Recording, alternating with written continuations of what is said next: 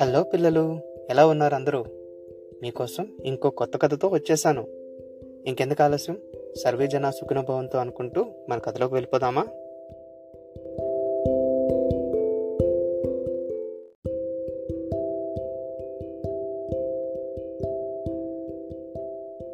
ఈరోజు మన చదువుకోబోయే కథ పేరు రాజులో వచ్చిన మార్పు. కథ రాసిన వారు సింగంపల్లి శేషు సాయి కుమార్ గారు.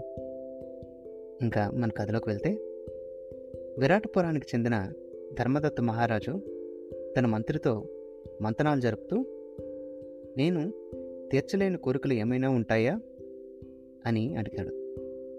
అలాంటివి ఎందుకు ఉంటాయి ప్రభు? అన్నాడు మంత్రి.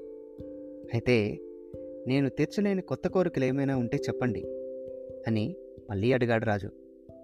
కోరికల్లో కొత్త పాత అని ఏముంటాయి ప్రభు? ఎవరికి ఏది అవసరమో అదే కోరుకుంటారు. కాబట్టి అవి వింతగానూ అనిపించవు అని జవాబిచ్చాడు మంత్రి. అలా కాదు. ఏదైనా ఒక వింత కోరిక అంటే అది తీర్చలేనిదే ఉండాలి అన్నాడు రాజు. అలాంటివి ఎందుకుంటాయి మహారాజా? అని మంత్రి ఎంత వినయంగా చెప్పినా ఆ సమాధానం రాజుకు రుచించలేదు. రేపు రాజ్యమంతా చాటిపు వేయించండి ఎవరైతే నేను తీర్చలేని కోరిక కోరుతారో వారికి అర్ధరాజ్యం బహుమతిగా ఇస్తానని ప్రకటించండి అన్నాడు రాజు. మహారాజుకు ఎదురు చెప్పలేక సరే అన్నాడు మంత్రి. ఆ మరుసటి రోజు దండోరా వేయించాడు. ప్రజలందరూ ఒక్కొక్కరుగా వచ్చి కోరికలు చెప్పడం మొదలుపెట్టారు. రాజు తలుచుకుంటే దెబ్బలు కొదవా? అన్నట్టుగా అవేవీ రాజు మనసును సమాధానపరచలేకపోయాయి. ఇంతలో అక్కడికి ఒక యువకుడు వచ్చాడు.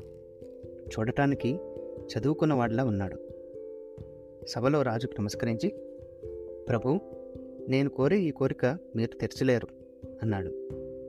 నాకు కూడా కావాల్సింది అదే ఆలస్యం చేయకుండా అదేంటో చెప్పు కుతూహలంగా అడిగాడు రాజు. మీరు నెరవేర్చలేనిది మీకు చెప్పడం భావ్యం కాదు ప్రభు అని తెలివిగా జవాబిచ్చాడు ఆ యువకుడు. మరేం భయం లేదు. నువ్వు ఏం కోరుకున్నా నేను నెరవేరుస్తాను అని భరోసానిస్తూ నా మాటనే ధిక్కరిస్తున్నావు.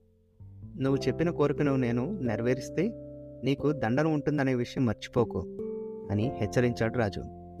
చిత్తం మహారాజా అంటూ అందుకు అంగీకారం తెలిపాడు. ఇక కోరిక కోరమన్నాడు రాజు. ప్రభు మీరు ఒక రోజు పాటు సభలోని గోడకు ఉన్న రాచి చిత్రపటాన్ని చూస్తూ ఉండాలి అన్నాడు యువకుడు. దానికి పగలబడి నవ్వాడు రాజు. ఓస్ అదెంత పని? మొదట అది చేసి చూపించి ఆ తర్వాత నీతో మాట్లాడతా అంటూ మంత్రి సమక్షంలోనే ఆ పటాన్ని చూడటం ప్రారంభించాడు రాజు. అలా ఆ రోజు మొత్తం అలాగే చూస్తూ గడిపాడు రాజు. మరుసటి రోజు మళ్ళీ సభలో కొలువుదీరాడు. ఆ రోజు అంతఃపురంలోనే ఉన్న యువకుడితో నువ్వు ఎంత చిన్న కోరిక కోరి తప్పు చేశావు. నీకు కారాగార వసం తప్పదు అన్నాడు రాజు. అయ్యా మీరు వేసే శిక్ష నేను కట్టుబడి ఉంటాను. అందుకు ముందు మీరు అనుమతిస్తే నాదొక మాట అని అన్నాడు అతను.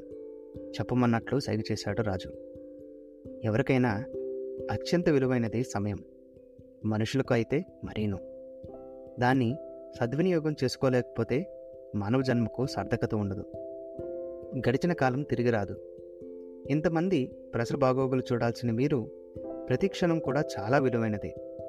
ఆ సమయాన్ని పల్లెల అభివృద్ధికి ఉపయోగిస్తే ప్రజలకు సౌకర్యాలు మెరుగుపడతాయి. అంతేకాని ఇలా నిరుపయోగ పనులకు కేటాయించడం భావించ బాధ అనిపించింది. అందుకే నాకు శిక్ష పడినా పర్వాలేదు కానీ మీరు ఎంత పెద్ద పొరపాటు చేస్తున్నారో మీకు తెలియజెప్పాలనుకున్నాను అన్నాడు ఆ యువకుడు. ఆ మాటలతో తన తప్పేంటో మహారాజుకు తెలిసొచ్చింది. తన అనాలోచిత పనికి లోలపలే బాధపడ్డాడు. ఆ యువకుడిని తన ఆస్థానంలో ఉద్యోగిగా నియమించాడు. మేమంతా చెప్పలేని విషయాన్ని ఇంత ధైర్యంగా రాజుకు చెప్పినందుకు అభినందనలు అంటూ ప్రశ్నించాడు మంత్రి. ఇంతటితో కథ సమాప్తం. ఈ కథ తాలూకు క్రెడిట్స్ మొత్తం రచయితకే దక్కుతాయి. చిన్నపాటి మార్పులతో పిల్లలకు అర్థమయ్యే విధంగా నేను చదువు వినిపిస్తున్నాను. మళ్ళీ వచ్చే ఎపిసోడ్లో కలుద్దామా? అంతవరకు సర్వేజన జన